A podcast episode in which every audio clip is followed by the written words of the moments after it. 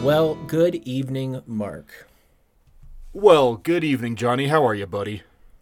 Uh, I'm doing pretty good. Uh, honestly, man, I'm I'm kind of tired. I had a long day at an internship and all that stuff. I've, I've been flexing my therapizing muscles, getting stronger, developing them skills, honing honing my abilities and such. You know, it was uh, Good, it's, it's good. been pretty good. It's been pretty good. Um, funny story though. So I got this funny story. I work with this guy. Okay, this guy's name Okay. is Mac, and Mac is like uh, I want to say maybe a year and a half ahead of me. So like he's he's graduated, he's working on his licensure and all this sort of shit. He's going to be a therapist, and well, he's, I thought he was going to be a therapist. Mac might have gotten himself into some hot water. Mark. Uh oh. Yeah. So I work in like my site that I'm working in right now specializes in couples erotic like sexual fantasy therapy. And I know that sounds like I'm just making shit up. And it, it like it sounds ridiculous, but it's like okay, you've got couples that are wanting to work on their intimacy and they so they come to a therapist and they can talk about what's going on and they can talk about all this stuff in a safe space and all that stuff. So uh, it's it's a super cool experience, and this guy Mac, he just like cruises in there, and he's super suave, Mister Awesome, fancy pants. Like I can talk to anybody, no topic is off subject. I'm pretty sure if you ask this dude Essen mein Scheiße, he'd just look at you and go, "Yeah, yeah, Essen." Um, that one might just be for you, but it's cool. Um, I get it. but no, come to come to find out that uh, this very nice uh, a lady walks into our office today. She's got a suit on, and she's got a little briefcase on, hair up in a little bun, looks very professional. Asks to find Mac. I'm like, oh, he's in the back of the office there. And about ten minutes later, she walks out, gets in the elevator, goes down, and I see Mac just kind of like staring off into space and he's got this gigantic blue folder in front of him. And homeboy has been subpoenaed because Oh. he is dating one of his clients. Oh, and that's a big old no-no. Yeah you, you definitely don't do that. Um, yeah. guy gal or other you get just caught. no yeah you just you don't do it. There's all sorts of rules. And i just like he's trying to explain himself and he's talking about like well you know they were splitting up anyway and they're doing this and they're doing that and i thought it was okay and blah blah blah blah blah and what have i done i can't believe i did all this and it wasn't even my idea I'm like, what do you mean it wasn't your idea? He's like, well, yeah, I heard these two dumb shits talking on a podcast about it. It's like the dang old podcast or something. Really? Yeah, so I, I don't know. I guess we we Is might Mac also to- a time traveling water heater repairman, Johnny? he is he's not he's not. Um, Hmm. But you know what? If he's gonna blame us, then I'm just gonna have to go for it and start encouraging people because welcome everybody to a brand new episode of the Dang Old Podcast. My name is Johnny, and I am a podcaster and a Arlenite, Arlenian. And who am I joined with? and my name is Mark, uh, and I am a meat meister. That's right, kids. Second week in a row. I didn't forget. Fuck, Uh, I should have said here is a propane weekly. wizard. Oh, I shoulda. Damn it. No, you're the meatmeister. I'm the propane wizard. It's cool. You're the propane wizard. There it goes. Yes. Um, this is that weekly King of the Hill podcast where we come together to talk about that beloved adult animation classic King of the Hill and talk about the goods and the bads and the highs and the lows. Then we slap with our patented rating system and see if it still holds up. And this is our last episode of uh, season eight, John. Yes, it is. It's also our longest cold open ever. Do you know that? It's like we're, we're doing pretty good here. Yeah, yeah, yeah. we- wow, it is. Yeah, look at that. Yeah. Hot damn. Yeah, this is uh this is officially our our season 8 wrap up. We're going to talk about this and then the the first episode of season 9 this week. Um but hey, what do you say we just jump right in? I think we oughta. We're going to talk about episode 171 Talking Shop. Original air date mark is May 23rd, 2004, and this is written by our good buddy and fan favorite Garland Testa. Mark, what was the last uh, episode that we saw from Mr. Testa?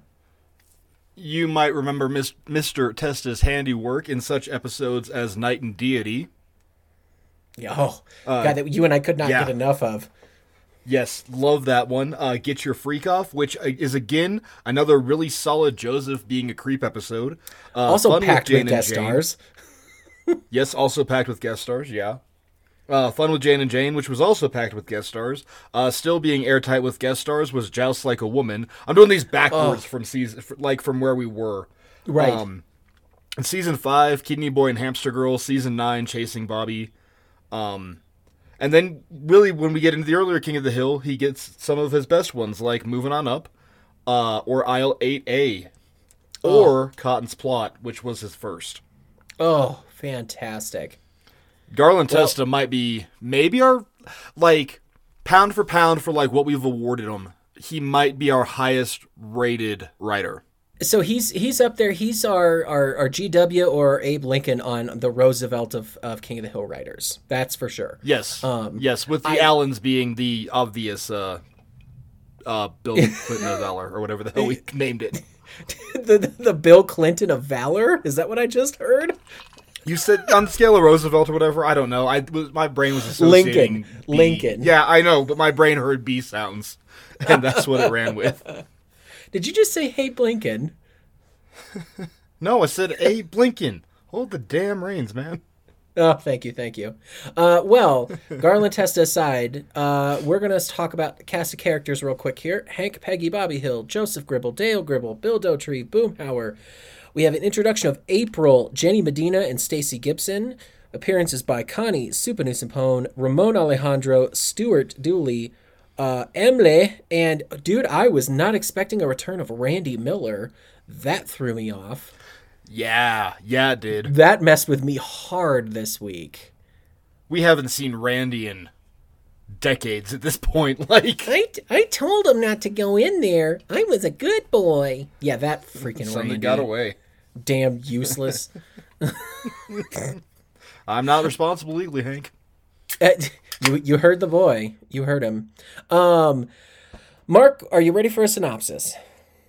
Lay it on me, buddy. I, I feel pretty proud of this one. Bobby tries to make Johnny's dream Johnny's dreams his job of the week, but he gets shut down when Hot Donna tells him it's unethical to date his clients. Well done. I told you I'm proud of that one. Uh, a story characters, Bobby. It, it's a B story character for Hank, but it's really a subprime, a subprime one. It ties together in the end. Um, but I want to say it only ties together at the end, so it's a almost a solid B story up to that point. Mm-hmm. Uh, I'm gonna jump into my notes if you're cool with that, but I, I don't know. I've, Yeah, I've been talking a lot. up. You want to go first? You me go first? Nah, Yeah. take her away, buddy. Yeah. Uh, we got our cowboy yell and our cowbell at the end. Yep. Or at the beginning, I should say. So that signifies end of season eight. We have that. Um, with the addition of April, the character April, who is played by Laura Prepon, we now have had half of the main cast of that 70s show on this show, not counting Red and Kitty. I was gonna say I know that Kurtwood Smith shows up. I don't know I- when, but I know he shows up. Yeah, I don't remember when, and I was I could have swore that he did too. Um, but yeah, we because we've had um, it was Hyde Not Foreman, Dale um, uh, not Dale Tech, but it was um, Megalodale. Megalodale. Thank you. I knew I knew it was Dale Center one. Yeah, it's the Megalo Mart Yeah. episode with Chuck Mangione. Um, yeah, that was Hyde and Foreman, and now we have Donna. We're we're still missing Jackie, Kelso, and Fez. I thought he showed. No, he hasn't shown. No, no, he does show up though. I know that Wilmer Valderrama shows up. I just don't remember Okay. where or when.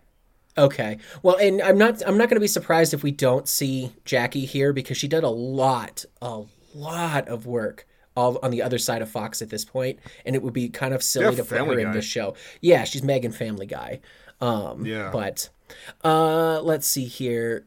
Oh, I've got a I've got a good uh this is this is something that's going to tie you in here, Mark, because obviously this episode is very near and dear to my heart. It's literally about being a counselor and God, Bobby makes my job look so easy, and it's really not that easy.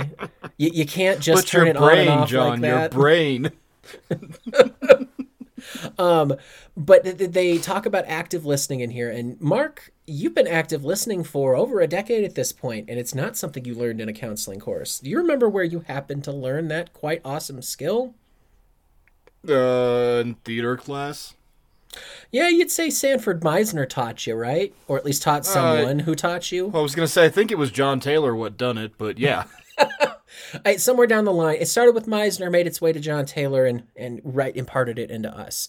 Um, this was one of the coolest things I think I've ever seen, it, like or just ever experienced. Was the the concept of active listening when I was going through this in my master's courses. I went, oh yeah, I already know how to do this. I've been doing this for years. I learned how to do this in my undergrad in the theater. Um, mm-hmm. you we, we were specifically taught you you listen to someone, you actively respond to them, and if you're actively listening, that when they screw up a line, you know that they screwed up a line, and you can fix it mid if you need to, or just not, you know, like not make it an egregious error. Um, but on top of that, you learn things like body language. Oh, what does it mean when a guy is slumped? What does it mean when he's got perfect posture? What does it mean when his arms are crossed? Like all of this stuff that you and I learned on how to block and how to how to do all this this like directorial shit, it's very much applied to just human beings in general. So it, I, I don't want to say that I had an edge as a theater major going into a counseling program, but I think I kind of did. Because on yeah, top of I, all I of that shit, so. on top of all of that shit, we, we had to take how many public speaking classes or acting classes where we're getting up in front of people? I'm not afraid to talk to anyone about fucking anything. Yeah. And I know when you're bullshitting me because I learned to read read body language. So it was I like hearing some of these concepts. I was like, oh, I'm gonna I'm gonna apply this to Mark and me because we both had this this uh, like upbringing. My lady and I we um we kind of figured this out a couple of years ago when we we were just sitting down and talking about what her potential like master or not master's PhD thesis would be. You know, if you're going to go get a PhD, mm-hmm. you got to do a thesis and all this, and they want you to uh, forward the the area of study somehow. Like our, our good wizard buddy Josh is doing ancient Greek and and doing all that stuff for his theater degree. And my lady, she had talked about going and getting a PhD in counseling, and that was going to be her thesis: was how do theater principles and acting principles apply when you're in a counseling setting.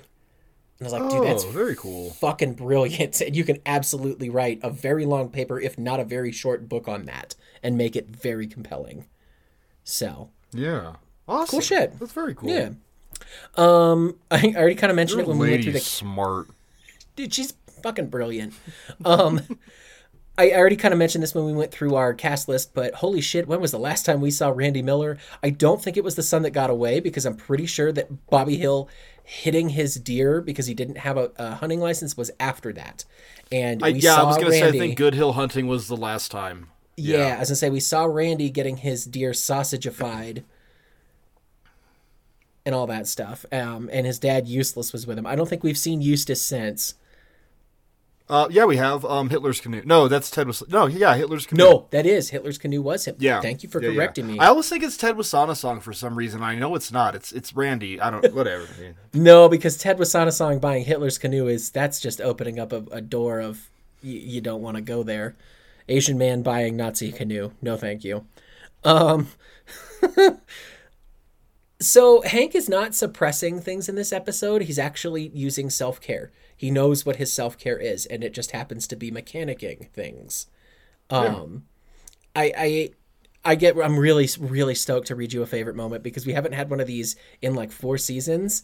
But a favorite moment is actually a comment that I found on the wiki of somebody just like imploding upon themselves, and I, I am Yay. so excited because obviously this episode's gonna trigger those with uh, small masculine psyches, and I am really, really excited to, to, to tell you. But um, you're excited Hank, to trigger the masculine psyche on this masculinity day or whatever the fuck Twitter said it was. Yes, exactly. Um, but yeah, so it's everybody has their own things of self care. Mark, some people they like to smoke a bunch of weed, masturbate, and go to bed every night. Uh, some people like to stay up till two o'clock in the morning, just destroying things in civilization.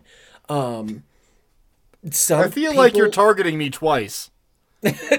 well, I was trying to give us an even keel here, but if you want to take credit for both, I'll, I'll I will graciously bow out of the first one. um, but like everybody knows how they self care. Like one of yeah. my self care hobbies is I like to paint Warhammer. I'm terrible at it. I like putting them together way more than I like painting them, and I only pick it up about once every two months. But damn it, when I need a day of self care, I just turn on The Simpsons or King of the Hill and I paint, and it like chills my shit out. That's how Hank does it. It's lawn care, it's mechanicking something, it's fixing something up with his buddies, it's going out to the alley once a day and having a couple of beers and just unwinding for the day. Um, I think it's really important to validate Hank's self care. God, I'm going to be an obnoxious asshole this episode, aren't I? I'm using phrases like validate. yeah, how dare you fucking speak to your credibility, asshole? Yeah, fuck you. I've only gone to school for two years for this shit. Uh, last note for you. I'm pretty sure you are literally I'd... being a fucking brain wizard. Fucking brain wizard away, buddy. Um, I didn't look this up and and you know what? I'm also i'm being lazy this week guys. Um, but i'm pretty sure that in colorado specifically for the department of regulatory agencies or dora which is what issues licenses to people like psychiatrists counselors uh, licensed addictions therapists all sorts of shit like that. But also real estate agents and and lawyers and all that stuff. It's the big licensing agency. Um, mm-hmm. For counselors, I'm pretty sure the rule is you are not allowed to have any sort of intimate relationship with a client of yours until seven years have passed. And Holy even shit. after those seven years have passed, if they want to file a grievance on you, like say say I've got this hot to trot lady that I see her once right now. Seven years from now, I can go and ask her out. She can say, I was a shitty date, and then go and report me, and it'll still go on my record. It won't be as wow. heavily punished but it's unethical for me to date a former client. Hmm. So, good thing I married a therapist. Everybody, I don't have to worry about that. yes, good for good job, buddy. You, yeah. You oh yeah. Got through that loophole. I've, I've got therapy on therapy privilege here. Um, and that privilege is telling me that it's your turn for notes, Mark, because I've talked a lot and I'm like practically foaming at the damn mouth. Not in a good way. I hear and I appreciate your foamings. Um, number one, uh, triangle. You already hit that. Number two, I got to be really stupid this week because Bobby calls him Alejandro, and I was like, isn't Alejandro Ramon? Yeah, dumbass, yes. he is. It's Ramon Alejandro. Wow, way to go, Mark. That messed way to me up too, dude. A fucking King of the Hill podcast. Have your mind blown by voice actors nine seasons in and not know characters' names. Way to go, dumbass. Um, just man, okay, number one, it's almost a con, but it's not. I wish we had auto shop when I was a boy. Like we did at my high school. Did you? So you had to go off campus for it. It was part of like the VOTEC pro- program, the vocational tech school, and you yeah. were gone for half the day. But it was a specific auto shop class, not metal shop. That was in the school, but auto shop you had to go to a separate area. It yeah, was like we a had twenty that, minute bus ride. We had that VOTEC deal too, and man, that's one of those things I should have really taken more advantage of. Oh, kids, learn a trade, otherwise you're going to be a podcast wizard. Um, nah, it's all about the friends you meet along the way, buddy. I reckon. um, Laura Prepon. I forget. I I know she's like a weird Scientologist and all this shit, but man, I grew up watching her on that '70s show, and I think she's why I'm in love with giant redheaded women. You know what I mean? I, I, mean, like, not not for her, but I understand. Yeah, but I just, just as a general Laura Prepon, but also she does a pretty good job of being a really bad person in this episode. Oh God, yeah. You know, she's honestly never pilot light pilot lit my my propane grill, if if you know what I mean. I think I'd rather take Kitty over her if I had to pick one of the '70s women. But, eh, she's okay. Not Midge. Oh no, like I'm. I would take a lot of people over her, but I'm saying even Kitty would go over her. Oh, oh, I thought you were like picking Kitty, and I was like, wow, John, that's um, that's interesting. Oh no, right. oh no. If I get first choice, then it's if I get first choice, then it's like season one, two, and three, Foreman's sister. Ew. Yeah. Oh yeah, we're going there. Con, Johnny's gross. Pro, Mark isn't the gross one this week. um, this probably should be my one of my favorite moments, but Bobby throwing Joseph under the bus when um because her name is Laura, right? Like that's what it's they April. name her in the show. April. April. Yes, April. I swear my Hulu subtitle called her Laura. Um. Anyway, when she's like, you know, Joseph's like, I'm feeling a lot of feelings here, and she's like, you need to leave right now. And Bobby's like, I am shocked as you. We're here to heal. That was great. Bobby just is so ready to dump the dead weight of Joseph Gribbleman. Ooh, ooh, it was good. Yeah.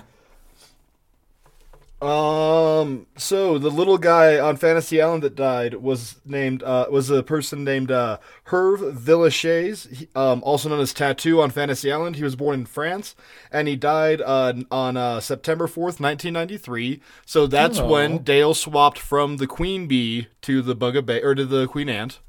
Because Okay. remember, in Mice and Little Green Men, he had the Queen Bee in the flashback. Yes, yes, he did. Um, is this a movie plot? This this I don't know. I don't like taut psychological thrillers. So like I I'm gonna miss one about like a therapist smashing his clients. But is this one? Is this a movie? And they're just like kind of like lampooning it a little bit. Uh, Mark, I can I can solve your question as to why you know this this story with a. a it's going to be a pseudo quote from a, a Matt Groening TV show. Na na na na na na. Come and knock on my door.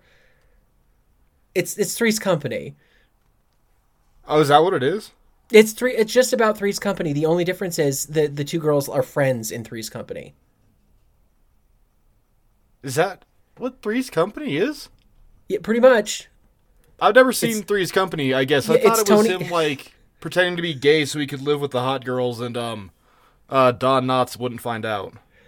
From my recollection, no, it's it's uh, our good friend Tony Danza of um, oh, what is it? The Tony Danza Show. Uh, w- no, the, yes, the Tony Danza show. No, um, um, Who's the sorry, boss? it's a fucking no. It's a retro reference rage here. A calling card, Tony Danza of our calling card fame in King Oh, of the Hill. oh, oh, okay, I got you. I got you. I was like, what are you trying to? I'm trying to bring trying it to back to reference King of the Hill here. I got you. Um, I got you.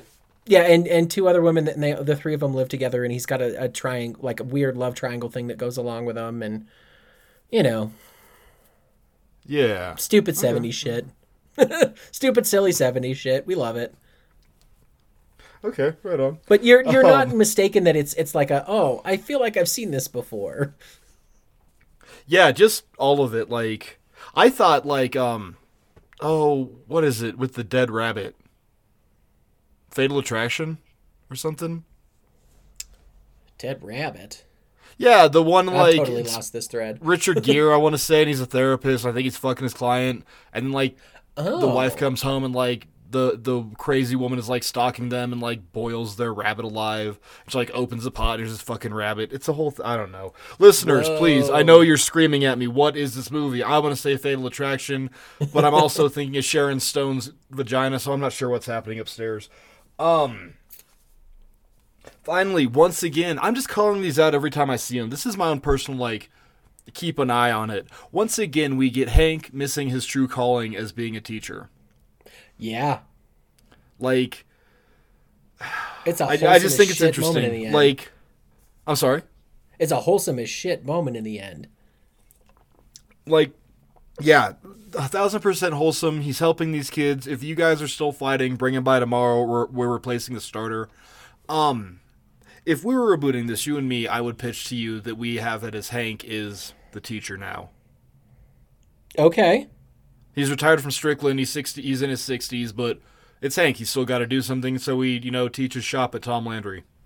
I just, see, I would I rather see him in that environment, and then he can come home and talk to the guys about shit like, "Do you know what this TikTok is?" Like, but it won't hinge on the plot, and you know, just I don't know, whatever. I just want to see Hank be a teacher. It seems like it's something he's really good at. Oh, absolutely. Um, hey man, if we're pitching reboot stuff here, I I want Buck to have long since gone and died. Like he's gonna die the day after To Sirloin with Love happens, and we're just never gonna see him again. And Ray Roy is going to inherit Strickland and run it into the fucking ground. So that's how Hank has to become a teacher. Yeah. No, let him retire. Like, cause that way we get we don't have to worry about like Bobby running Strickland and all this shit. Like, Okay. I don't know. I keep seeing everything on like our King of the Hill, and it's like I can't wait to watch Bobby run Strickland. I'm like, God, fuck you. Do we just have like just oh boy, let's fall into patterns? I don't care. I'm already mad at something that doesn't exist. Johnny, tell me about your pros. Um, I got a couple here. Ramon is the kid that I wish I could have been. Um, I, he like in this episode he has like one line and it's just him being cool as shit and everybody adores him and everybody thinks he's funny. And i'm like i really wish i could just say that. Like i always wanted to be that kid in high school. I just say a line everybody laughs the teacher doesn't get pissed off at me and they all just know me as like that one cool kid. I wish i was ramon man. Yeah. i really i do. I just wish i was ramon. Um i don't understand the reference bobby is making when he is dancing the hula or doing his Hawaiian dance, but his Hawaiian dance and the, the, the commitment to it, that is a pro to me. also, Hank's reaction of Peggy the boy. Like, it's really fast, it's really urgent, and damn, do I love you, Mike Judge, for it. Oh. Um, it's also it's also a callback to another Garland Testa episode. Moving on up, when you know they're sitting there in the living room and Andy Dick is shaving his legs, and Bobby goes, "I didn't know guys could shave their legs too," and Hank pa- panics and goes, "Oh, Peggy." Peggy goes, "Bobby, sorry, mom. It's it's that it's that again." Yes. I almost yes. think that's like a Garland Testa signature. Now that I think about it out loud, it's Bobby making Hank feel awkward, and Hank just going, "I need help. Help me now." Yeah, Hank, yeah. Hank like using like the summoning no jutsu to like block him with Peggy. Excellent. Okay, so my next two here, they go together, and I really, I hope I get a good belly laugh out of you for this. While it is oh technically assaulting someone, holding them down and farting on their head is one of the funniest fucking things I've ever seen. Especially because yes. the kid in the background, under his breath, if you're listening, just goes, "Hold on, almost there, almost there." Like yep. you can hear yep. the strain in his voice. Yeah. and you can see it. And then it, like I said, kind of goes hand in hand because it's it's bullying as well. Mark, do you remember? I don't know. It might be in your favorite moments. Knowing you, it very well could be. What does Dooley say after he he lets uh, our our good friend Randy go, and they're they're talking to Bobby about how awesome he is? Do you remember what he says, Mark? No. What does he What does he say? You're there for people. yep. Just once, I want a client to come up to me as Dooley and say that. I really do. That's how I'm going to know that I fucking win at counseling. You're there for people. You're there for people. and uh, my last one here. This episode is about communication. It's almost straight up fucking farcical to a point. If you just communicated with people, if you just said what you were you were you were doing so much of this could have been avoided.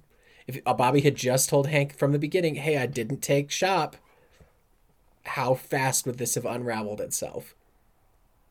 Yeah. Yeah. I mean, it's not nearly as funny, but I I like miscommunication as a as a plot device. Mark, give me your pros, bud. Oh, some of my pros. Um, pro running away from old ladies. oh God, she's still coming. oh man. I'm really oh, sad oh, that that's not a thing anymore. By the way, like running away from old, old ladies. No, like the the like 80, 70, 80 year old lady that's that's got like a pristine 60s Mustang that's just been sitting in her garage that has barely any miles on it. And she's just like, oh, sure, you're here about my car. Yeah, that just doesn't happen anymore. No. It makes me sad. Yeah, it's simpler times, man. Really, like. Yes. Um, pro. It's also a con, but I'm not gonna flag it as a con right now because who's my favorite hall monitor, Johnny? Emily. Emily. she why okay so i don't understand why she's like just roving security guard in a classroom that's kind of uh, weird i don't care right. about it but like I mean, I, I don't care, whatever. It's just good. It's don't make a scene. I love Emily. She's great. Like she pops up, she throws on her little thing. Oh, that's it. No, she's in class. That's what it is. She's in class and has to get dressed in class. That's why. Yeah. Because yeah. I see. Never mind. See, striking my own con. Never mind. Doesn't matter. Um, yeah, Emily's there. Um, and then the stalker scene through the school as Stacy is stalking Bobby. Yes. Once again, we just get a good little horror movie in an episode of King of the Hill. You know, I'm reminded of um, Meg Dale and um, uh, Fun with Jane and Jane, which was also a Garland Testa, son of a bitch. Yeah. Really yeah, putting a lot together tonight. He is a master of like tension and suspense for this show. He knows Yes. just how long to hold it and just how far to take it. Well, he also takes the like the the the mundanity of it too. Like, it's an emu. Yes. It's not going to kill you. You know, it's a Yeah. thirteen year old girl. It might kill you. You know. Yeah. um, those are my pros. I just kind of sat and watched this one. I don't. I didn't really remember it, so I wanted to make sure I knew what I was talking about. You know what I mean? Sure, sure. I mean, that's usually a pretty good sign if you can just sit and watch and like if you don't have a bunch of raging cons in this one, I think that's going to bode well for us. Um I have I have two cons. Two cons. Okay. Okay. Um Joseph is icky. yes, he is. He is just icky in this episode, and it's a con because now I know I we're never getting Joseph anything other than icky. He's gonna be icky for the rest of the series.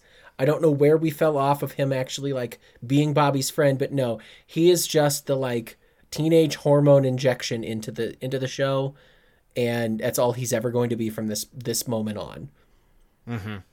So, yeah. Um, and my other con is that this is just a stupider Three's Company. okay. I I don't I don't like the like the plot. It seems too familiar to me. It seems like something I've seen a hundred different times, or something that like, oh yeah, it very clearly like a seventy year old dude was in the writers' room and pitched this one, and he's the shoe in, so nobody can can like knock it down. We guess we got to do it now. You know, it just feels like an like somebody that's not quite in touch with the rest of the series made this episode. yeah, a little bit. Yeah. Um, but yeah, I don't know. That's that's like I said, it's personal con. Yeah, you may not feel the same way, but to me, it's just I've eh, it's a little little hacky. Uh, what about your cons, man? Um, yeah. Um, number one. Um, wrong answers only. What flavor of pudding is Peggy? Ugh, Don't say tapioca or I'll puke until I die. no. Because it should never be chunky. Oh, um, pistachio.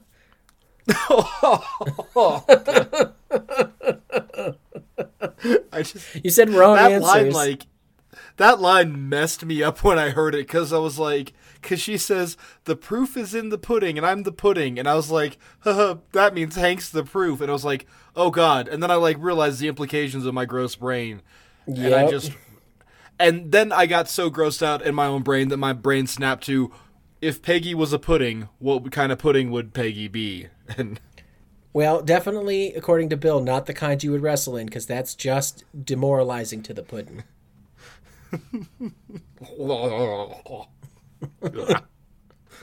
Probably butterscotch.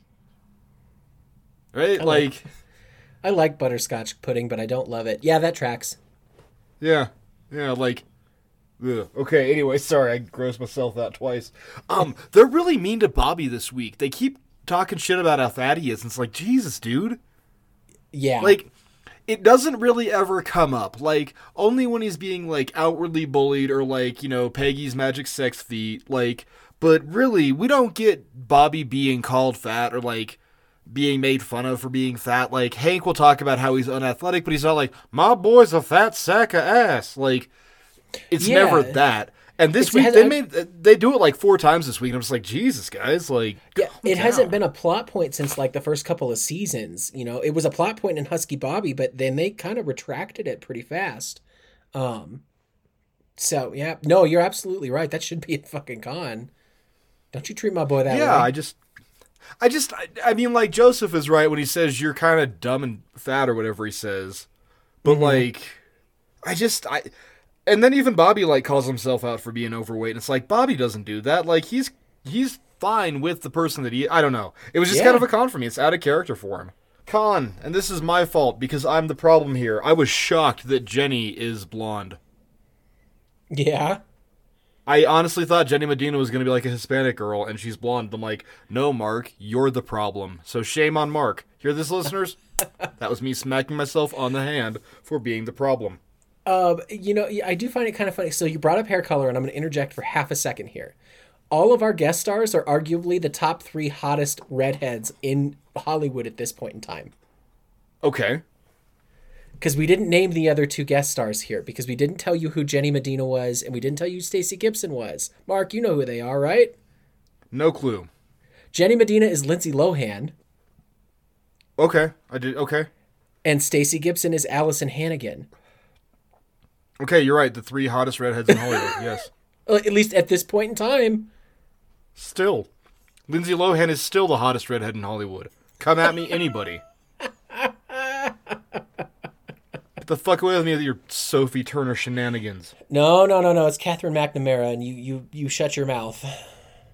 Who's Katherine Nat- McNamara? Uh, look her up. You'll, you'll, you'll just put your faith in me and look her up. All right. Uh, do you got any more cons while you're doing that? Because then I could get to my favorite moments. I got a retro reference rage if you don't. Ooh, I don't. Give me one, buddy.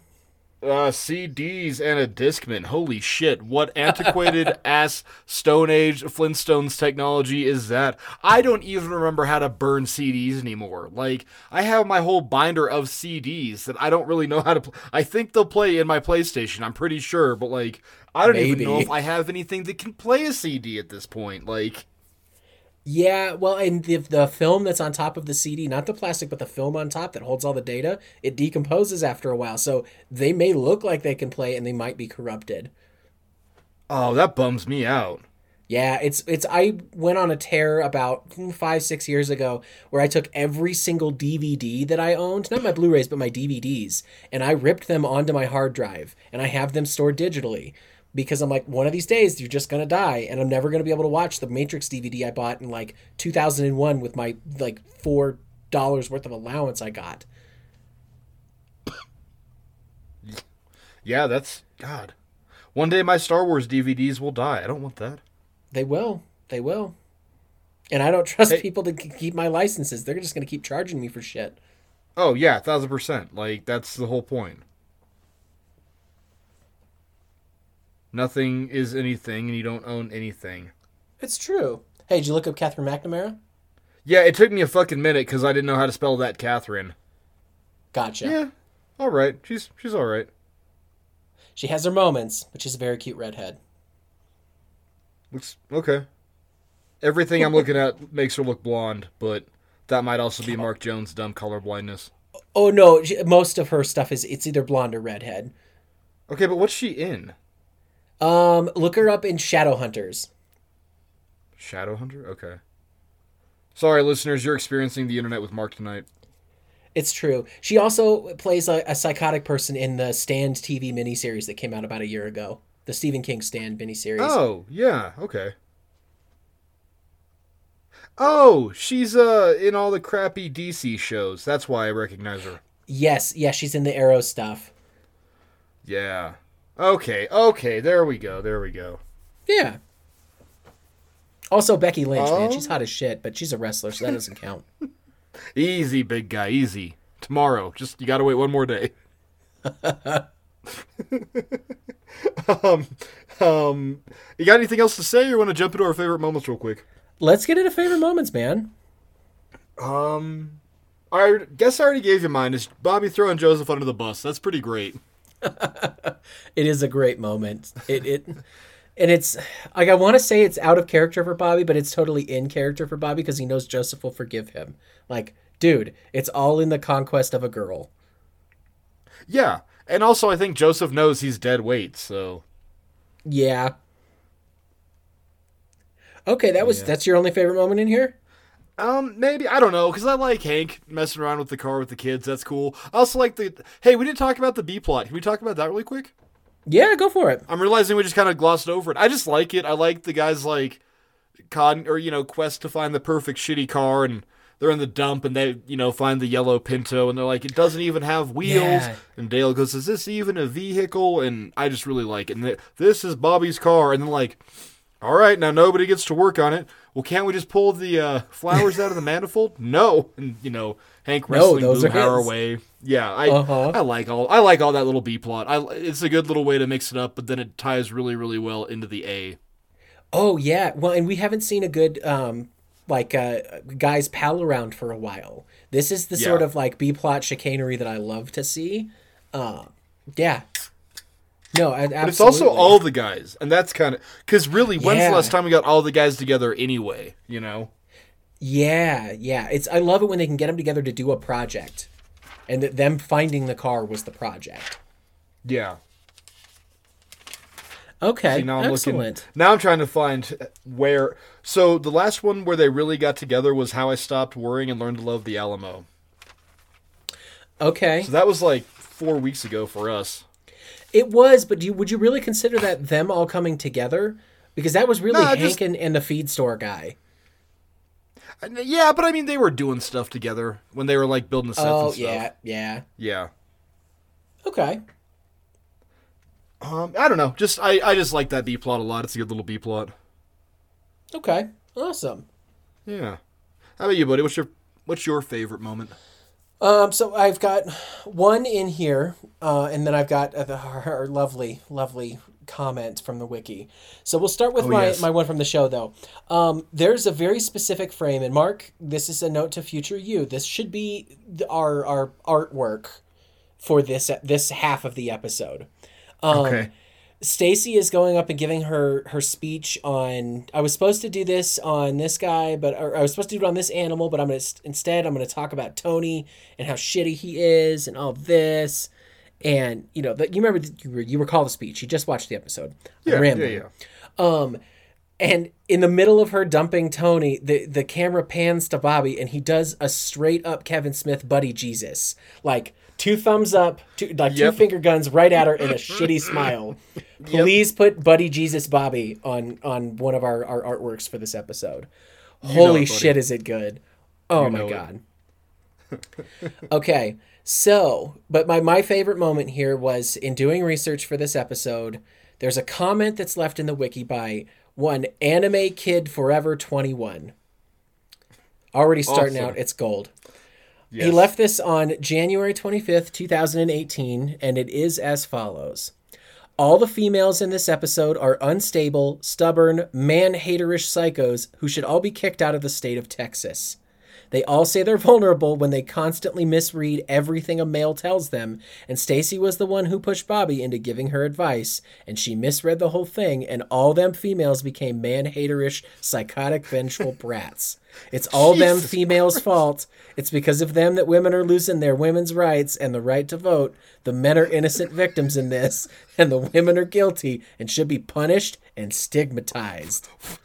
Wow. That is verbatim. So you get the word stigmatized in here, but also it's all them females' fault. Oh my god. Anime Kid Forever, go get a fucking job. Jesus Christ. Come come fight me, bro. Come fight me. Because that is just that is the funniest fucking thing I've I've heard in a long time. Jesus. Yeah, we were all a little tilted back in 2018, I guess. Well, you know, Trump was two years in. All the fucking incels were kind of yes adding themselves into Proud Boy power. Yeah. It, Oh, yeah. It tracks. It Oh tracks. yeah. Well, I don't want to talk about Anime Kid Forever 21 anymore, Mark, but we should definitely break down our rating system. Hell yeah. You want to do it? You want me to do it? Uh, show me what you got. Sure. I don't have one that's cute because I was going to do like redhead attractiveness in TV and cinema, but then I realized it was too subjective and I was going to be way too mean to Carrot Top. So we'll just do it like this. At the very, very bottom is charcoal. Charcoal is a failure of an episode. It is shit. It is not good. It is going to piss you off to watch it and leave a bad taste in your mouth and a black mark underneath your boy's nails. Above that is Megalo. Megalo is a little bit better than charcoal, but it's still crap. But inside this crappy poo poo turd of an episode are little tiny shiny golden nuggets of all rightness. It's the things that you're going to hold on to and take away. Above that is butane. Butane is a bastard gas, and this is a bastard episode. You love to hate it, and you hate to love it. It's got some pretty okay parts, but Really, it doesn't. It's just, it's better. It's a silver medal. It's like a B rank. It's just, it's good, but man, you could probably try harder in your elective and pass auto shop and then become a diesel mechanic and never have to worry about money again. But you're not going to do that because, you know, you blew it off to go luau dancing. Chase some tail. to go chase some tail. Yes. Above that, we have our our A rank or our gold rank in the form of a pretty pretty grill grill. Uh, this is an amazing episode of King of the Hill. It's it's great. It's well written. The characters are well used. And everything works well, but really, you just need a little bit of context to enjoy it, or you're gonna miss some of everything that makes it great. Um, I think our best one for this, we call it out every week now at this point, is um, the Exterminator. Yeah. Yeah. Um, you know, it's a great episode, but if you don't love Dale, then you're just not gonna like it. And I guess now we could say Dale be not proud is our new standard Yeah. for that if we want to become Yeah. more current. Uh, I Um, would say Night and Deity. Knight and Deity, yeah, hundred percent. Also a Garland Testa. So Yeah. yeah. Um above that, this is our S rank rating. This is the best there is, the best there was, the best that will ever be. It's our Blue Flame of Valor. It's an amazing episode. It's everything works. Every character's on point. The sound design is great. There might be a guest star like Snoop Dogg or Willie Nelson who just like drives it home into amazingness. Um, and you can show this episode to anybody, and they're gonna love it with like zero context for the show. And really, for me, it's always just gonna be a firefighting. We will go. A couple weeks ago, you were up, you were down here in the think hole, and we sat and rewatched a firefighting. We will go. We did. And I don't think we watched it because we were roaring like goddamn hyenas at it. It was great. Yeah. It was just, it was I, the there was best. there was like- at least two separate times where we had to stop watching and pause because we were laughing so hard at that. And I for an episode that I've seen uh, probably 40 to 50 times to still do that to me. Damn, it's some kind of special lightning in a bottle, man. Yes, a thousand percent. So, with all that being said, on a scale of charcoal to the blue flame of valor, what are you going to give Talking Shop? Uh, so I gave it a butane. Uh, this Okay. this episode, like I, I'm not a huge fan of the plot structure. Um, I feel like I was pretty forward about that, but I do want to give it its credit here. It has genuine moments of intensity. The entire stalking scene that you you pointed out, like I got really tense watching it because the music is on point. They know just how to like how to make you fear for Bobby's safety without obviously while knowing that he's not going to die from it but like know what the hell is going to happen next how crazy is is she going to be um so the, the intensity in this episode is really really good and Stacy is just really bad at boundaries. If she could Yes. set some better boundaries this episode wouldn't be a thing. Communication and boundaries everybody. Go to your therapist. They're going to preach those two words for you. Um mark what did you give this episode Once again, Johnny, I maybe you can therapize me really quick and tell me why I can't get off my fucking ass and make the sound cue for this because I gave it a butane, which means it's a two-tane, which really at this point it needs to be a sound effect. yes Yes. It's, It's just gonna be Hank going boggle. why that doesn't make any sense. No, but you and I would find it funny. That's not for you and I. We're not here for you and well, I mean we are, I guess. So okay, that'll be that then. um, no, it's fine. This episode is is it's it's all right. It's kind of dated, um, but we got to see a really good Bobby episode, and it's been a minute since we got a good Bobby episode where he's not a fucking baby. Yeah, you know. yeah, Like this isn't fish and wildlife. This isn't um.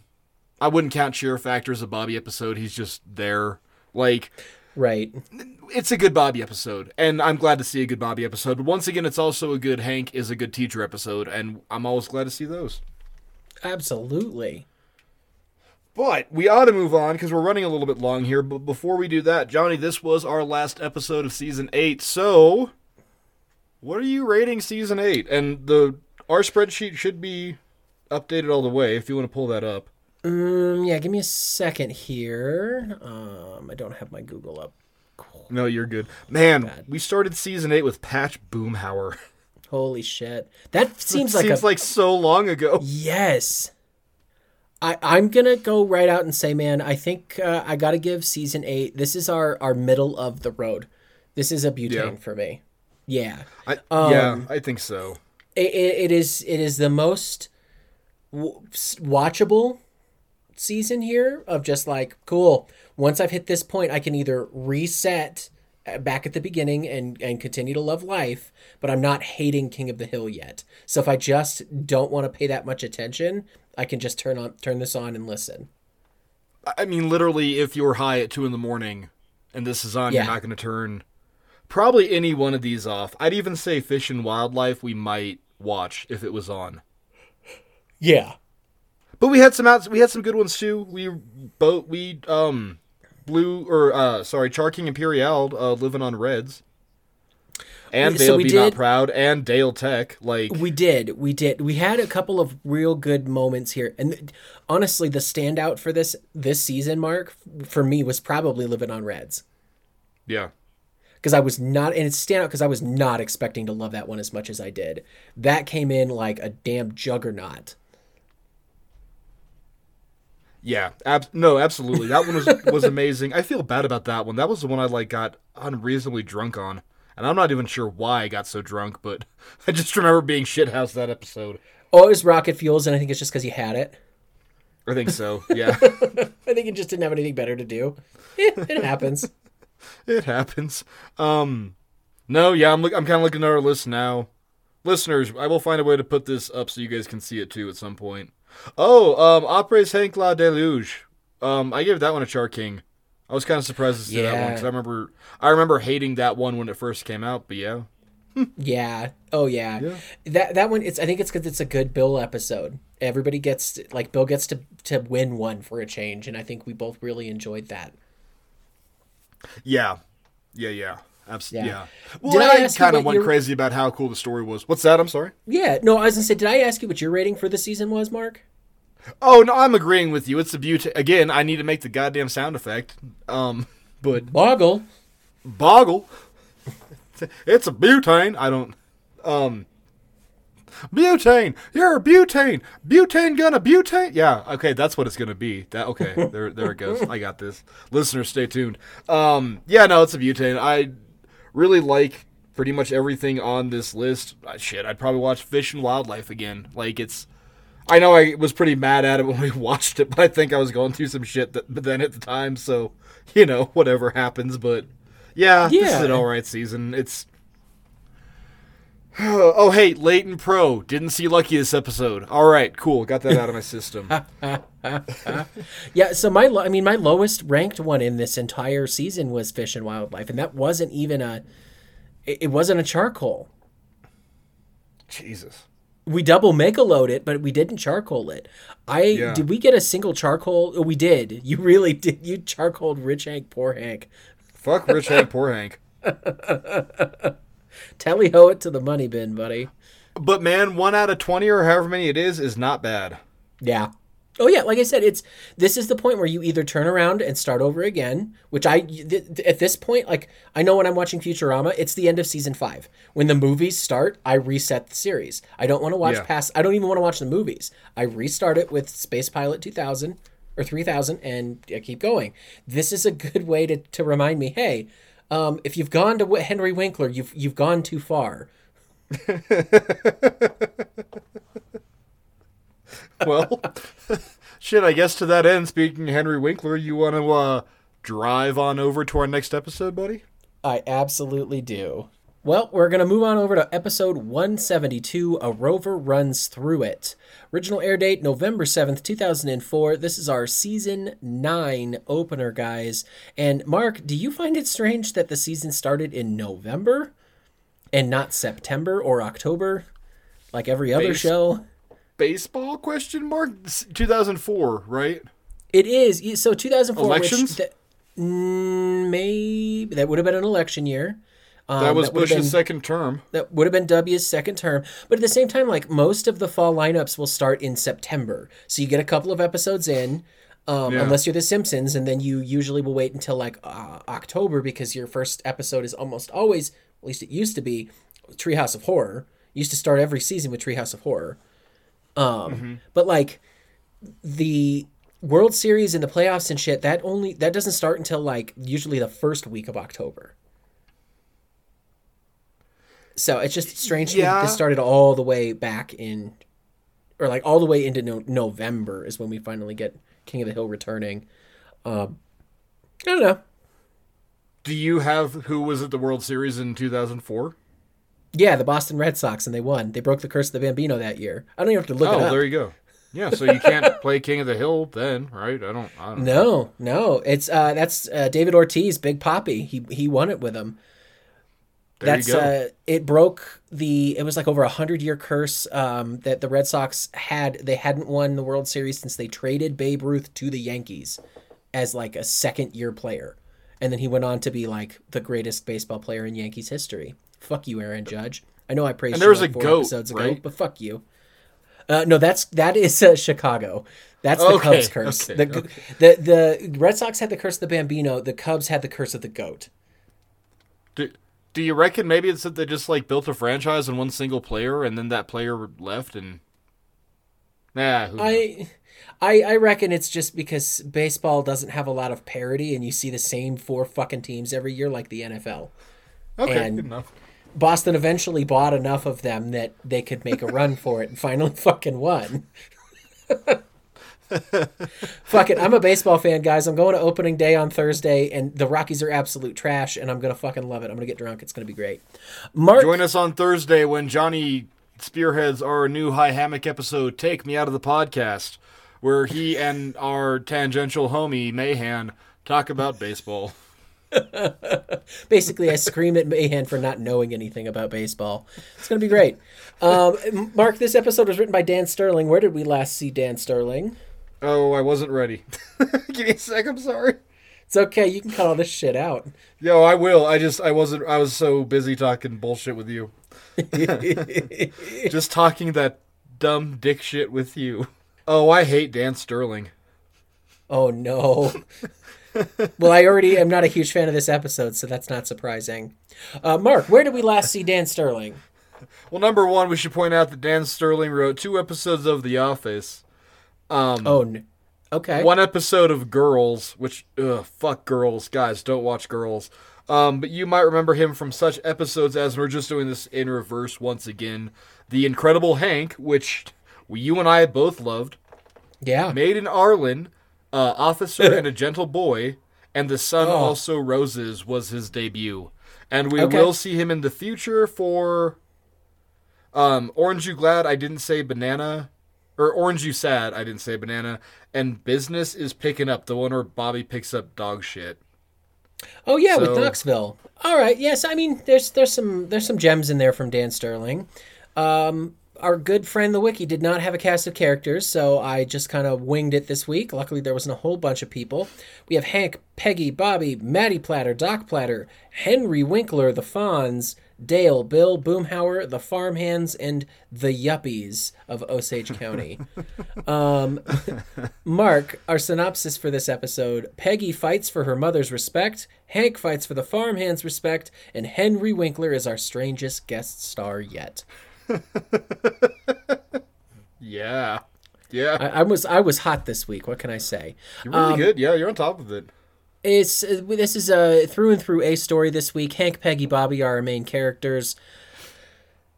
Oh, let's jump right into notes. Why do you sound so sad? Can I just read my first one? Sure. Okay. We have to now, with this episode, throw continuity out the window. There never Yeah. was a Thanksgiving episode where Hank smoked a turkey, and there never will be. And I'm gonna slam this this shuttered door in front of you like there's a monorail here. Um, this is my biggest like point of contention with this. It's not a new practice for continuity, and it's not as if we haven't seen Maddie Platter once. We've seen her like three times. We've seen her in I Remember Mono. We've seen her in the Thanksgiving episode.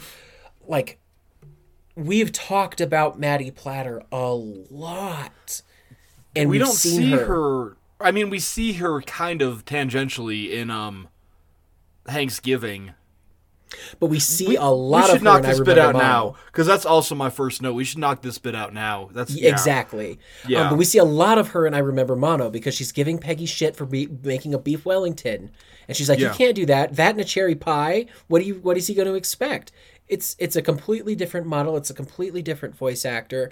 Like, guys, you have existing assets. Why didn't you use this? Because you could have used that and butched her up a little bit and thrown her into Montana, and it would have been fine. I would have been fine with it. But okay, so here's my problem though. Peggy is going to school at um, South Arlen High. Yeah. Why?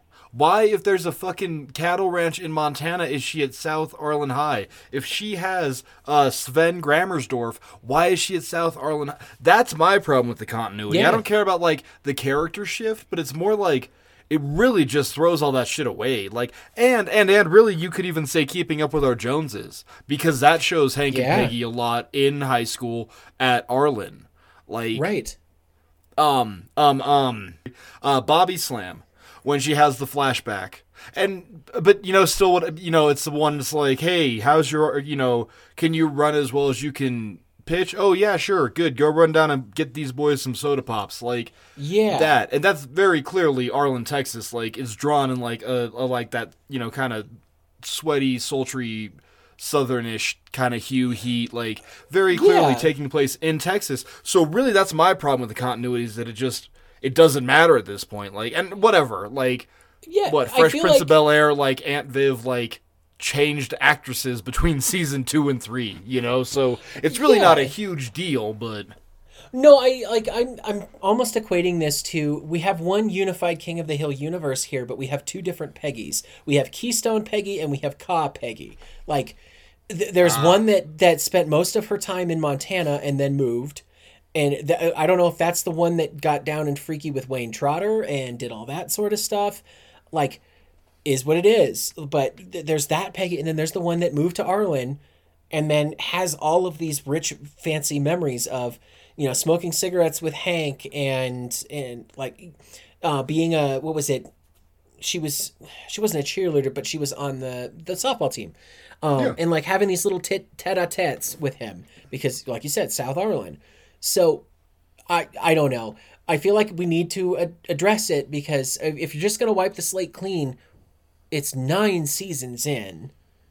You, you've done you've got people that have been watching this show for conceivably nine years they're someone's gonna know something is up not to mention this is the era of, of the, the internet blossoming and blooming and all the assholes on the simpsons forums calling out every little tiny inconsistency you know that somewhere there is another asshole doing it to king of the hill and his name is not john or mark but i I don't know, man. If if I have to pick here and say one of these is a real King of the Hill episode and the other one of one of them is a fever dream, and it's either there's a smoked turkey that's going to Maddie Platter or there's a Montana where Bobby gets to ride a horse and Hank meets the Fonz. Um, the one that literally has the dude who jumped a fucking shark is going out the window.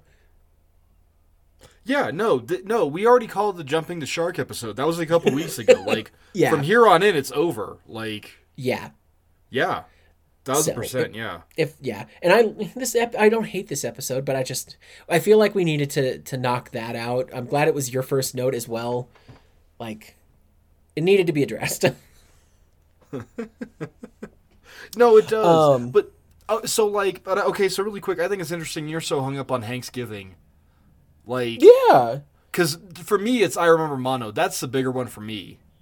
okay It's just that, just fucking Ma Platter lives in Arlen with her daughter Peg- Peggy. Like, but then I wonder, like, I don't know, is was the ranch her dad's? Like, so I'm sure the Platter Ranch was, you know, Granddad Platter's ranch in the Okay. '60s, whenever Peggy would have been in high school.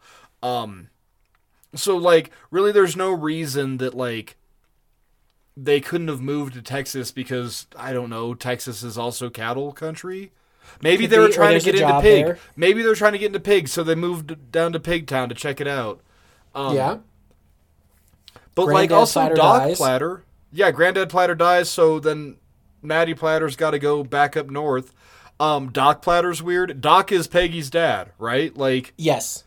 yeah, he is really weird. I, I I don't know. I've also um hey guys, side pro or I guess side note for this. This episode really triggered a lot of weird memories for me. So like I can't look at it objectively this week, but yeah, I it's dumb. I don't know. Let's keep going. Okay. Let's just press on without me trying Yeah. to understand all things cuz I mean, you and I can wheel. make it work. You and I can make it work. Like we had a good working theory there that I honestly had never tried to put together. Like, oh yeah, the the, the ranch has definitely been owned by somebody other than Doc and Maddie Platter. So yeah, maybe they did. Maybe they met in Texas. Who knows? Maybe Maddie Platter went down to Texas to do something, met Doc, and married him down there. And then when her dad died, she had to. They had to go up and continue on doing stuff. And Doc, being from Texas, already knew how to be a cattle rancher. Like who the who the hell That would knows? You know, that would also really account for the bitterness on Peggy's mom's end because she had like give up whatever she was doing to go run a cattle ranch in Montana. Right. Um, but then at the same time, like, wh- where is the connection here between Peggy saying, I had such good memories growing up here and riding horses here and calving here? Like, all of that What's shit? your granddad's? It's your granddad's ranch. You're still gonna go visit him. Like, I guess. no, like how often did your parents pawn you off on your grandparents? Like summer vacation. Hank even talks Yeah. about it. How like Bobby's gonna go and he's gonna come back a little harder, a little taller, and maybe just a little bit quieter. So like yeah, Yeah. Peggy would have been up there too, and like. I'm sure that her mom would have been up there for like branding and shit. That's a lot of hard work. Like, Okay. you know, Um, I'm, I'm going to pose this question to our listeners because y- I, I love to hear from you guys anyway, but maybe you can help us make sense of how this can make sense. If you can throw us a fan theory that, that kind of hooks all of this together and doesn't sound like total horseshit, I'll take it. I'll run with it. I will preach that till the day I die if I like it well enough. But I'm going to move on to notes because I want to get the hell off Yes. of this subject. yeah. keep um, going with your notes, buddy. I'm sorry. Yeah. no, I only have two here because I didn't take a lot of notes for this episode. Um, first one is a question posed to you: Why were Dale and Bill in Idaho and Montana together? Like, what could they possibly have been doing together? And I have a theory of why they were in the area, but I want to know if you got any ideas.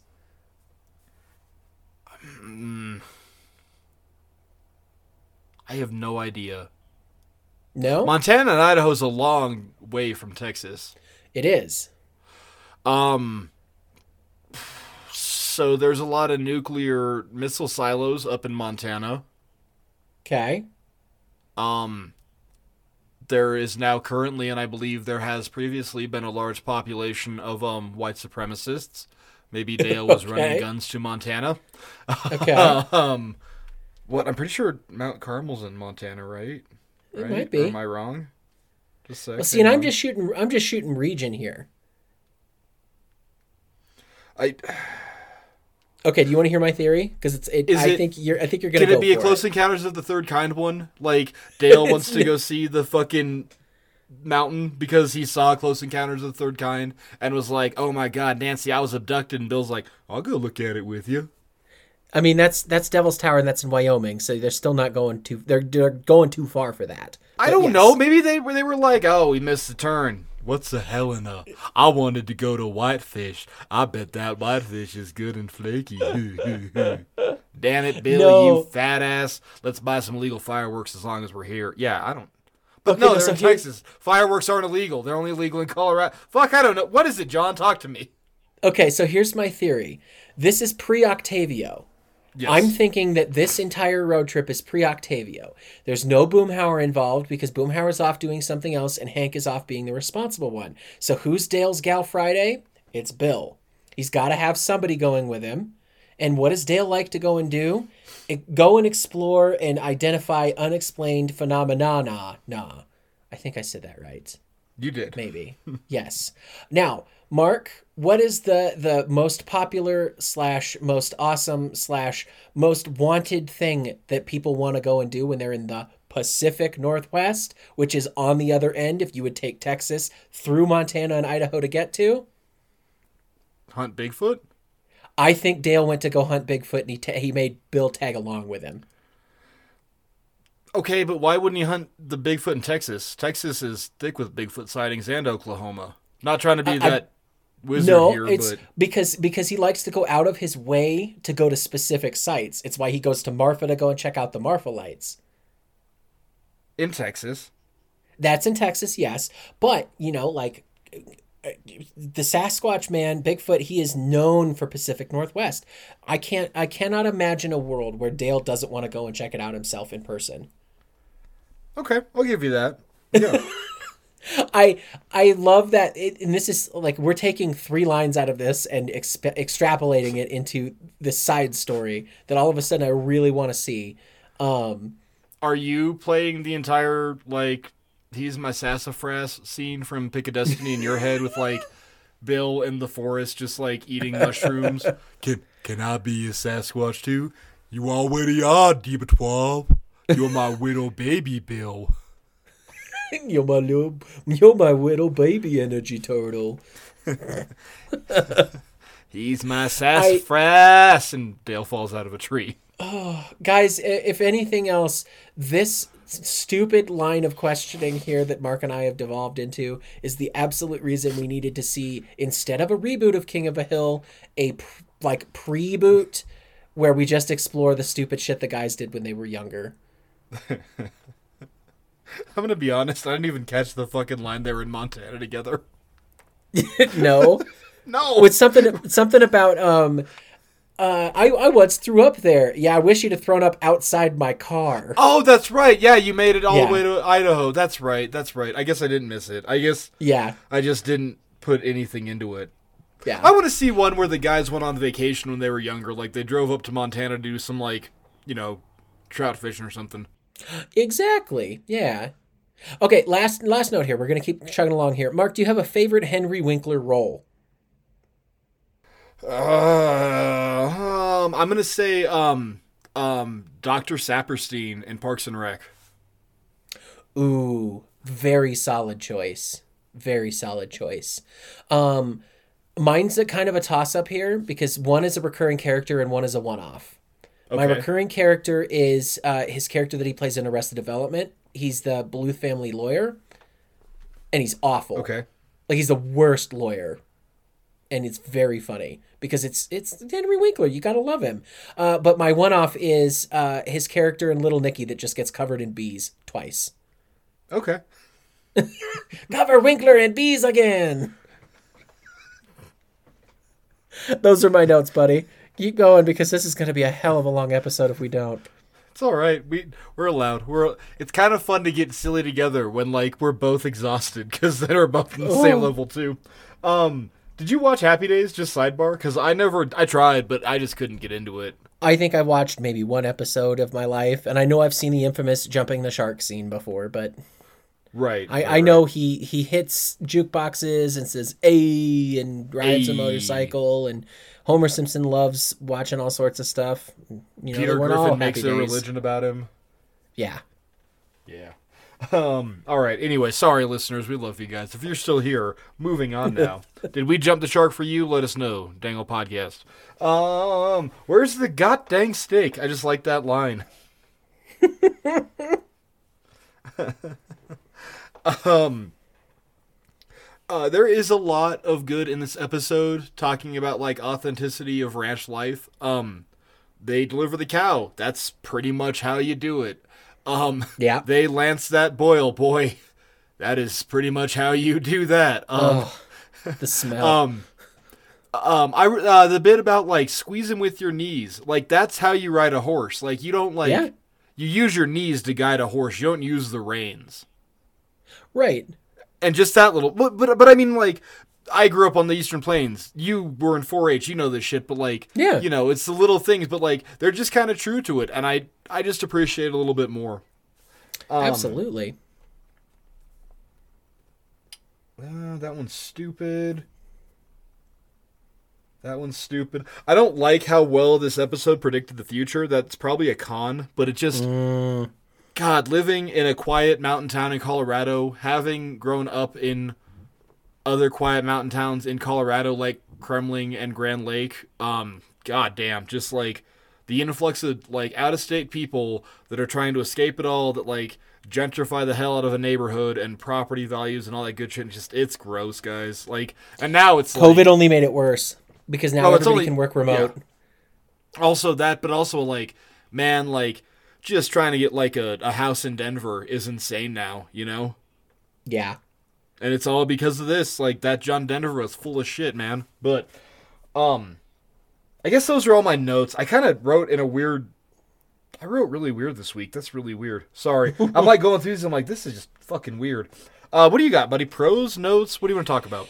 Um, pros here. Hank's admiration for Montana as a state, I think it's on point. Um, it's nice to see him not continually hating on another state because anytime he talks about Nevada, California, New York, it's always with disdain.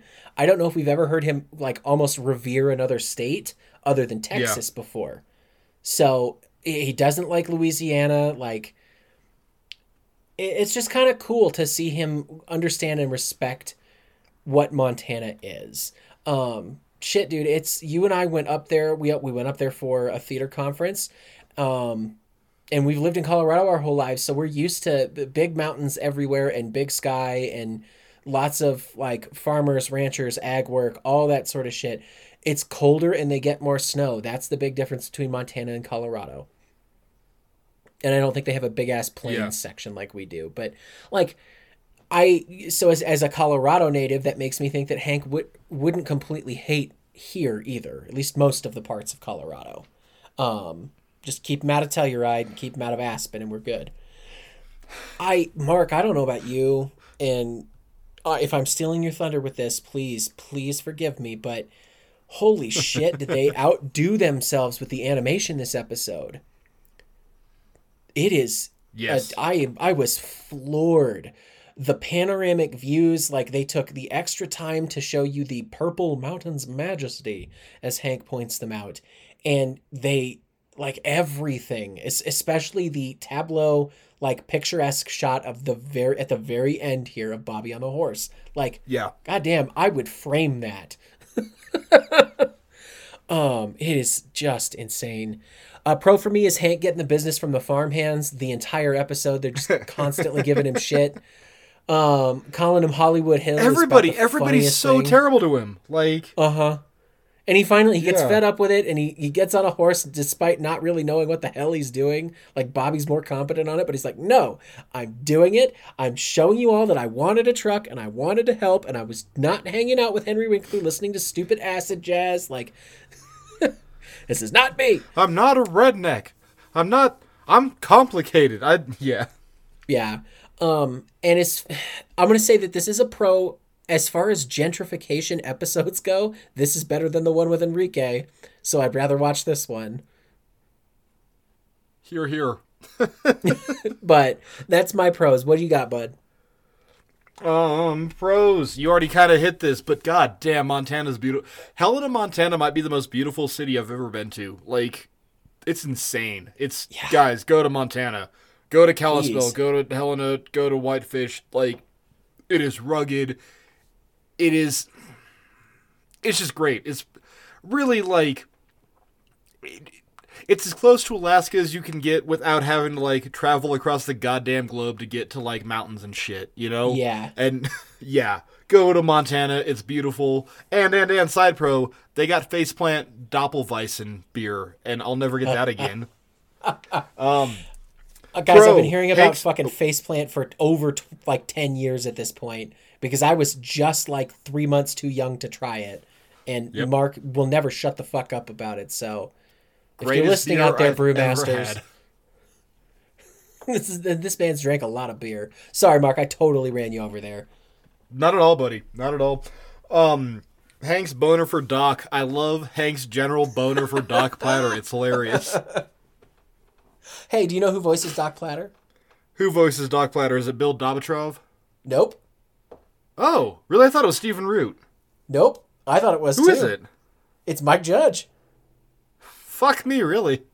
Yeah, so can we give? Uh, I know last week we talked about how we, we give every other voice actor credit, but Mike Judge. I'm giving him credit this week because I could not tell that Doc Platter was him, and I can usually I- pick him out of a crowd. I I thought it was Bill that or, or Stephen Root. Wow, holy shit, that's crazy. Wow. Yeah. Unless the Wow, wiki this- is totally lying to me, then yeah. Huh. I mean, it might well be, but I'm not gonna check. I'd rather have my mind blown. Um, I'm not either. Yep. yeah. Wow. Um, follow up to the last one. Peggy is just being done with Doc. Like, I'm just walking there's that away. bit. Yeah, there's that bit. And it's like, have you seen Bobby? And he like leans down. Well, the soil, I reckon. And then she just, oh wait, there he is, and just walks away. She is so over fucking old man Doc Platter and his goddamn cowboy witticisms. Can I Um, can I pitch can I pitch to you a buddy cop movie with him and John Redcorn? Yeah, yeah, yeah, yeah. We'll call it a platter full of red corn. Yeah, I'm in. Okay, Yeah, done. Spec script coming. they they ride around. So John Redcorn drives the motorcycle. Doc Platter rides in the sidecar. Yeah, they go around the American Southwest like righting wrongs and like espousing like they both want it. They're both trying to crack into Twitter, but they don't know how to do it. So like Redcorn just gives like Native American witticisms, and Doc Platter gives like old man farmer witticisms. And yeah, dude, I'm so into this. Let's do it. Yeah. It's modern day cowboy and Indian. I mean, really, yeah. Um, hoof picking is so goddamn cathartic. It's like, have you ever picked a horse hoof? Do you know what I'm talking about? Is this the thing I- you've done? So I've never done it, but I have seen so many videos on the internet of people just like cleaning hooves, and they are it's it's like hypnotic. You can't not watch. Yeah. I just, I again, I grew up around a ton of horses. Like, I am a pretty solid horseman in my own right. Well, I was not anymore. Now I'm fat and old, but I used to be a pretty solid horseman in my own right. But like, man, just like you finish messing with them, you brush them down, you wipe them off after a ride, and then you pick their hooves, and like the crap comes out of them, and like they like it and you like it. It is just like it's such a wonderful thing, and I this episode really made me miss it because it's probably been 20 years since I've like ridden a horse. But yeah, um, pro. Actually, we're gonna save that till the end, but just man, know that I got a good pro for us. Johnny, what you got? Okay. buddy? Uh, was so that's all the pros I've got. Those are all your pros, okay? Did you just kind of you just kind of sat and watched, right? Like, A lot of this I didn't write a lot here. I have two. did you have a hard time like picking it? Because I had a hard time kind of picking out because I, I Yeah. wasn't try- so like I wanted to make sure that I wasn't like you know shitty comic book nerd mark about this episode just because it's like episode one of season nine and yeah we jumped a shark and whatever, but like really I found myself just like, huh, that's cool, oh that's neat, oh look at like. I just the bulk of didn't care. this I just episode I really wanted like. to watch it. Yeah. Yeah, no, the bulk of this episode I really like. Um, do you mind if I jump into my cons, or you, you've got a good pro? No, wanna- please, please, please. No, I'm good with my Okay. pros. Okay. Um, so I have two cons here. And the first one is we have now officially taken notes from The Simpsons in that the guest star is just the guest Okay. star. It's it's Henry Winkler playing himself. Um, that's a Simpsons thing to do. Well, now, now, now, hang on. Now, hang on a minute. Peggy's fanfare. Um. Uh, Hank gets the willies. Um. Anything where Charlie Daniels is there. Okay, here's my argument to that, my rebuttal. Those Yeah. are all Texas tangential and fit in with the King of the Hill universe. Henry Winkler does not. Hmm. Those are all conceivably people Okay. that Hank could eventually meet. You know, they're country music mus- musicians. Shit, we just saw Chet Chet Atkins two episodes ago Trace Atkins. in the Redneck on Rainey. Trace Yes. Atkins, thank you, not Chet. Chet drinks three beers a day, or three three beers at lunch. Um, yeah, yeah.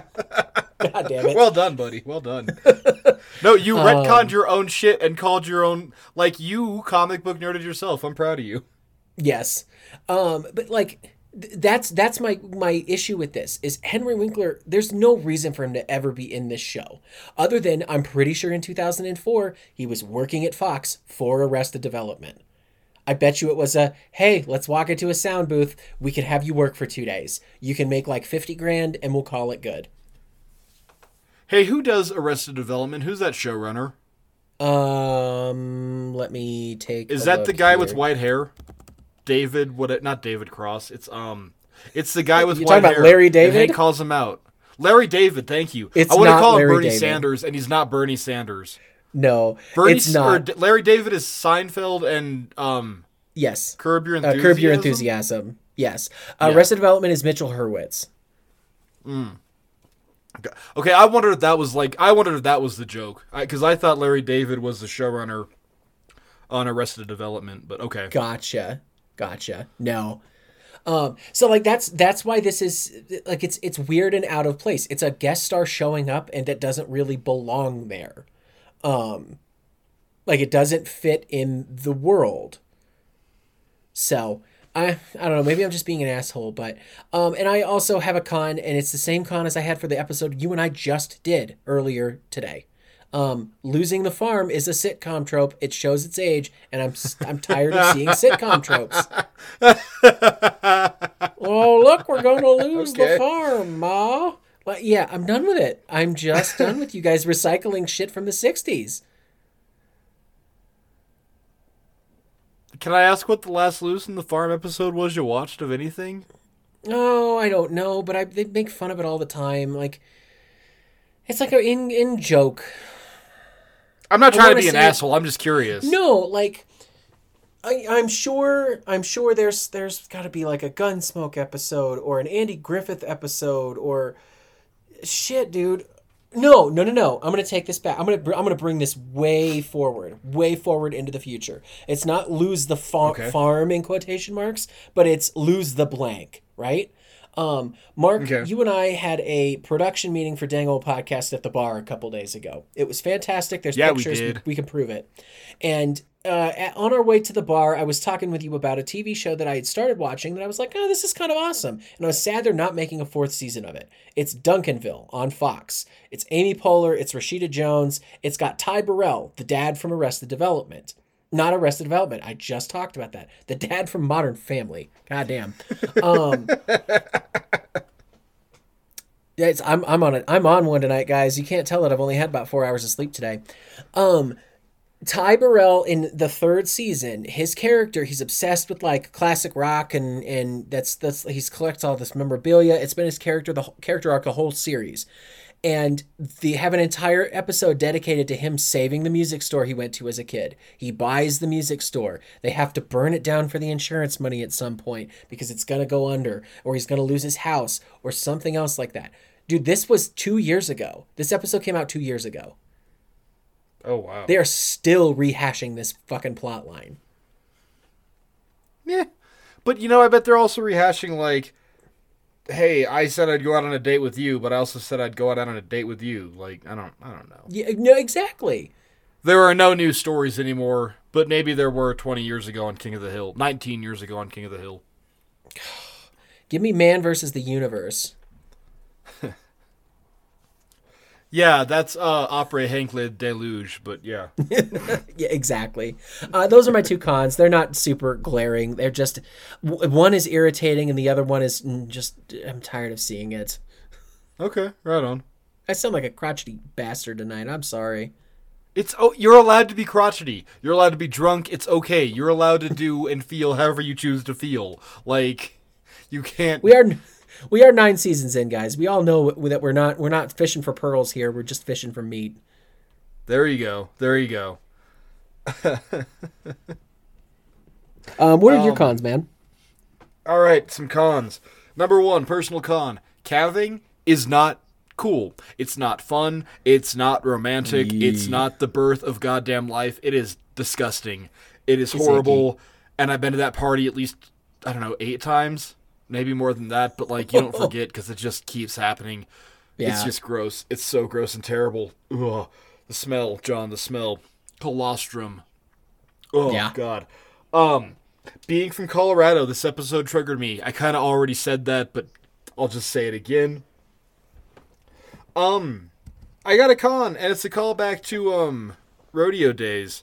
Bobby is a better roper than we see him portrayed as this episode. I noticed Him and Joseph well. take Bill down off the lawnmower. And like when he's up on Tennessee and roping that calf, like, man, he kind of like throws the lariat on it. And it's just, we, maybe it's lazy animation, but I don't want to buy that because this episode you already called out is beautiful for animation. Um, yeah. I just kind of feel like he's not really trying. It's like we know that Bobby Hill is a better roper. Like we talked about like the aptitude of Bobby Hill's roping ability, and I just don't think that they live up to that. Right. Um, Con, and here's my comic book nerd nitpick. There's no Osage County in Montana. There's one in Kansas. And there's one in um oh somewhere else. Oklahoma. August? I don't fuck it. I yeah, in August. in Tennessee, Sorry. Williams. Sorry. I reckon there's a lot of cats on hot tin roofs down that way, Johnny. um, yeah, but there's no Osage. County, Montana. I was trying to figure out like maybe where the Platter Ranch was, and I'm like, Osage is like a southern thing. It like it's a color, like it's a it's a thing down south. Yeah. Like, yeah, um, man, and also one other con. You know what is really bad, John? Is saddle soreness. Have you ever been saddle sore? Uh, Mark, I think I've ridden a horse maybe once in my life, and I don't remember it very well. So no. Okay. Well, saddle sore is about the worst sore you can be. Go ahead. Sorry. Oh no, I was gonna say I don't like animals that are bigger than me, and I never have. Interesting. Okay. Okay. um. I just like can them tell you- thing. Yeah, I can tell you, as someone who's been there, um, bouncing around in a saddle all day gets real rugged, even if you're used to it. Um, Hank's narrow urethra and his fucking diminished gluteal syndrome are now pounded and decimated to shit. Like he's done. He is done. Like all the like ass growth from like Incredible Hank, no, out the window. His tailbone is shattered. his ball sack is popped. His narrow urethra has exploded. It's over, man. It, Especially Gotcha. that beginning, because like you see Hank just like bouncing up and down on that saddle, and like he's done, man. Like, but Yeah. also like we don't con we don't get like a Bobby like side bit where he's like trying to dismount Tennessee and goes, I can't move my legs because you can't because you lose feeling after about four hours. Like Yeah. you're just done. Yeah. And we don't get it, but whatever. That's okay because I don't want to see Bobby like hurting for certain. Um, favorite moment, buddy? I got two. Uh, first one Okay. is watching the yuppie talking about how he's got people waiting for brunch and his har- his car just getting completely obliterated by that cow. Yeah. there is shit and torn up seat everywhere, and that is hilarious. Um, God, it's it just makes me makes me smile inside. But the the best one in this is Hank just going, "Dang it, I'm complicated." It's good. Uh, what about you, buddy? Um, I want to go back one more time and call back to um, how to fire a rifle without really trying. Okay. And I got super horned up with that ending. With, oh, we forgot your mother. We should go get her. And like they're walking off in the sunset, and they it fades to black.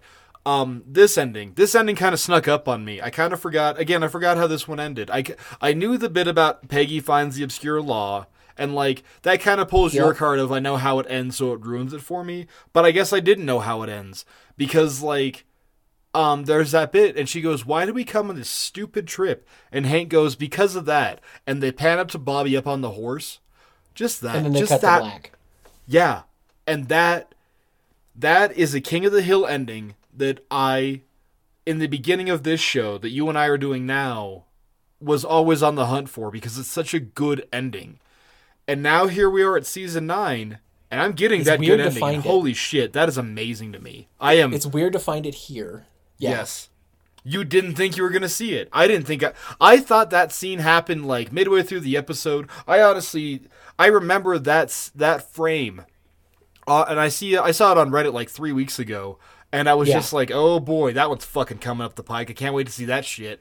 And I Mm-hmm. forgot about it. And I- yeah, I'm angry. Yeah, I'm bitter. Whatever. But like, and then I saw it tonight, and I was like, wow, that's, it's just good, and I really Yeah. like it. Yeah.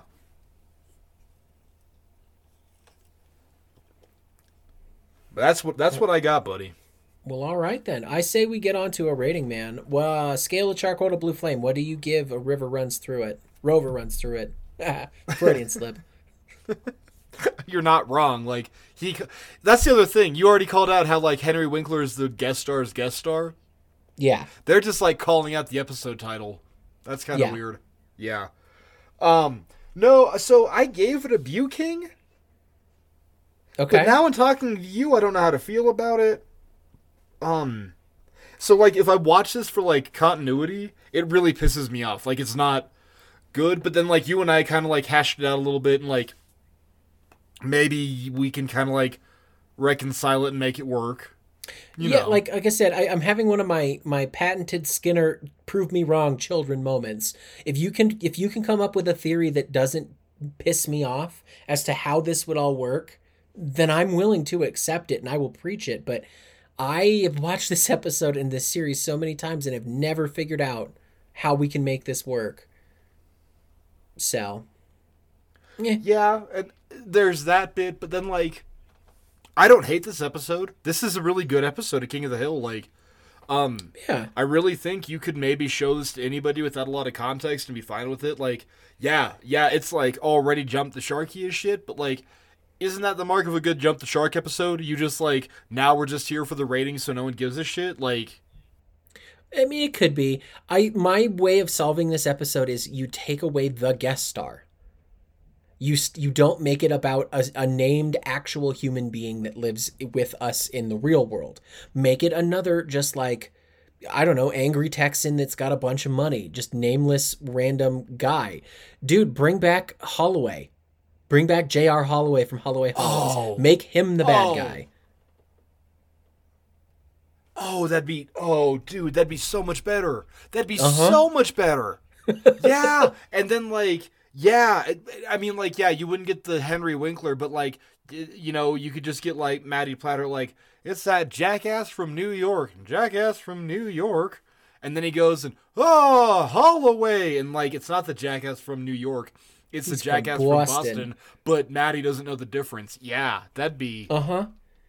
And hey, he's got he he has to Oh. go kick his jukebox, and the theme from Dallas starts playing, and he walks out and hands Hank a mint julep. Like, it's writes itself, man. really does. It's a bet. wow, it's like a.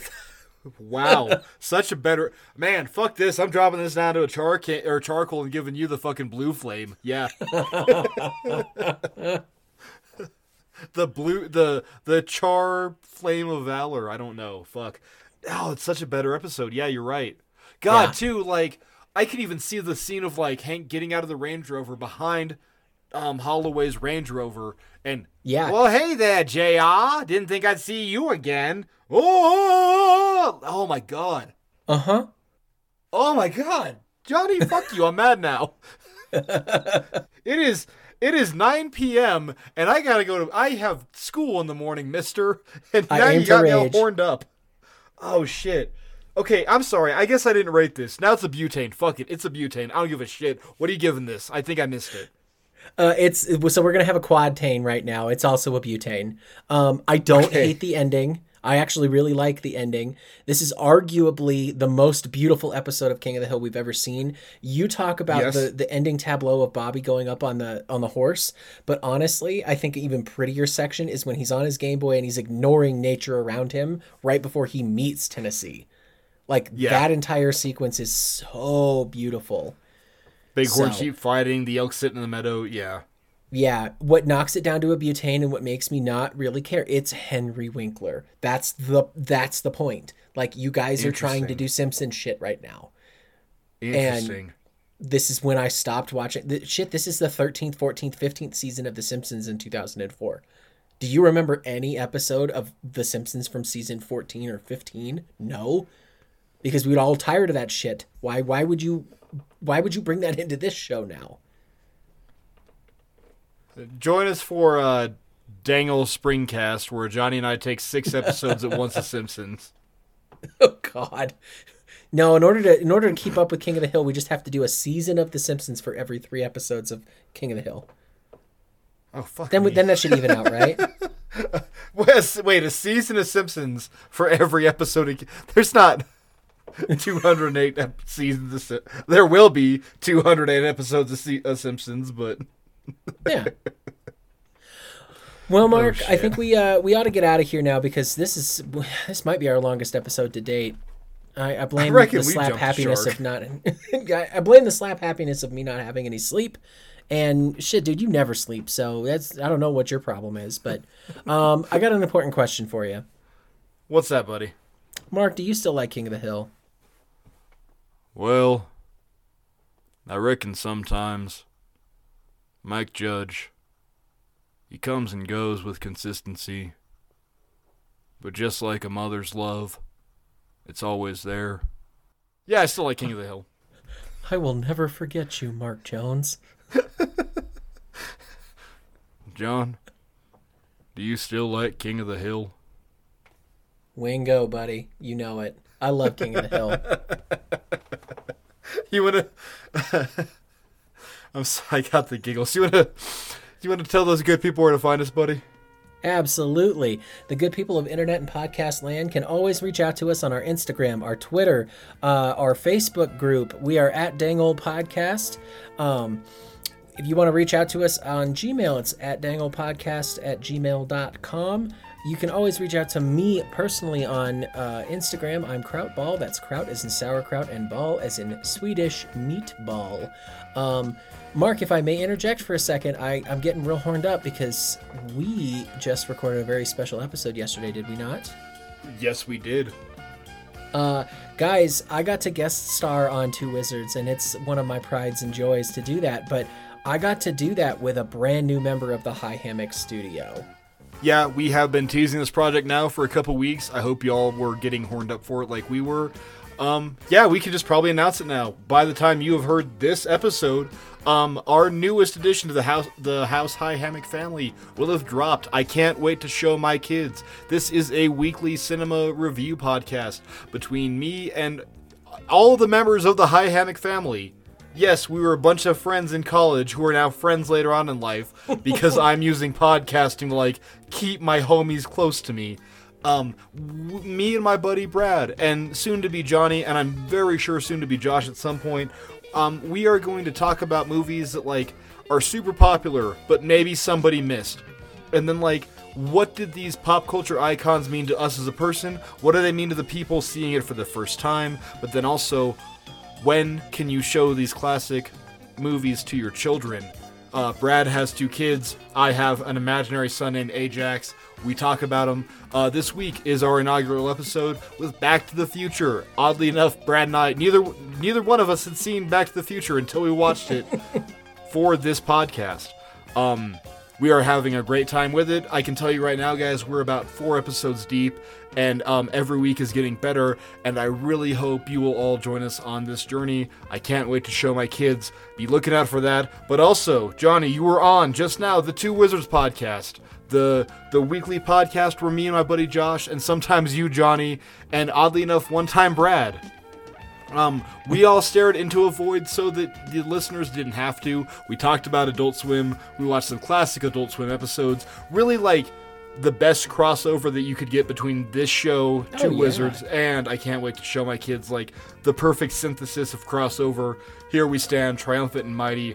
Um, I've been talking for so long. Also find me Marky Sardis Twitter, um, Dango Podcast Instagram, Dango Podcast on Twitter, Dango Podcast on Gmail. Uh, High Hammock website incoming. I don't know if people look out for websites anymore, but we're getting there. Johnny, anything else, buddy?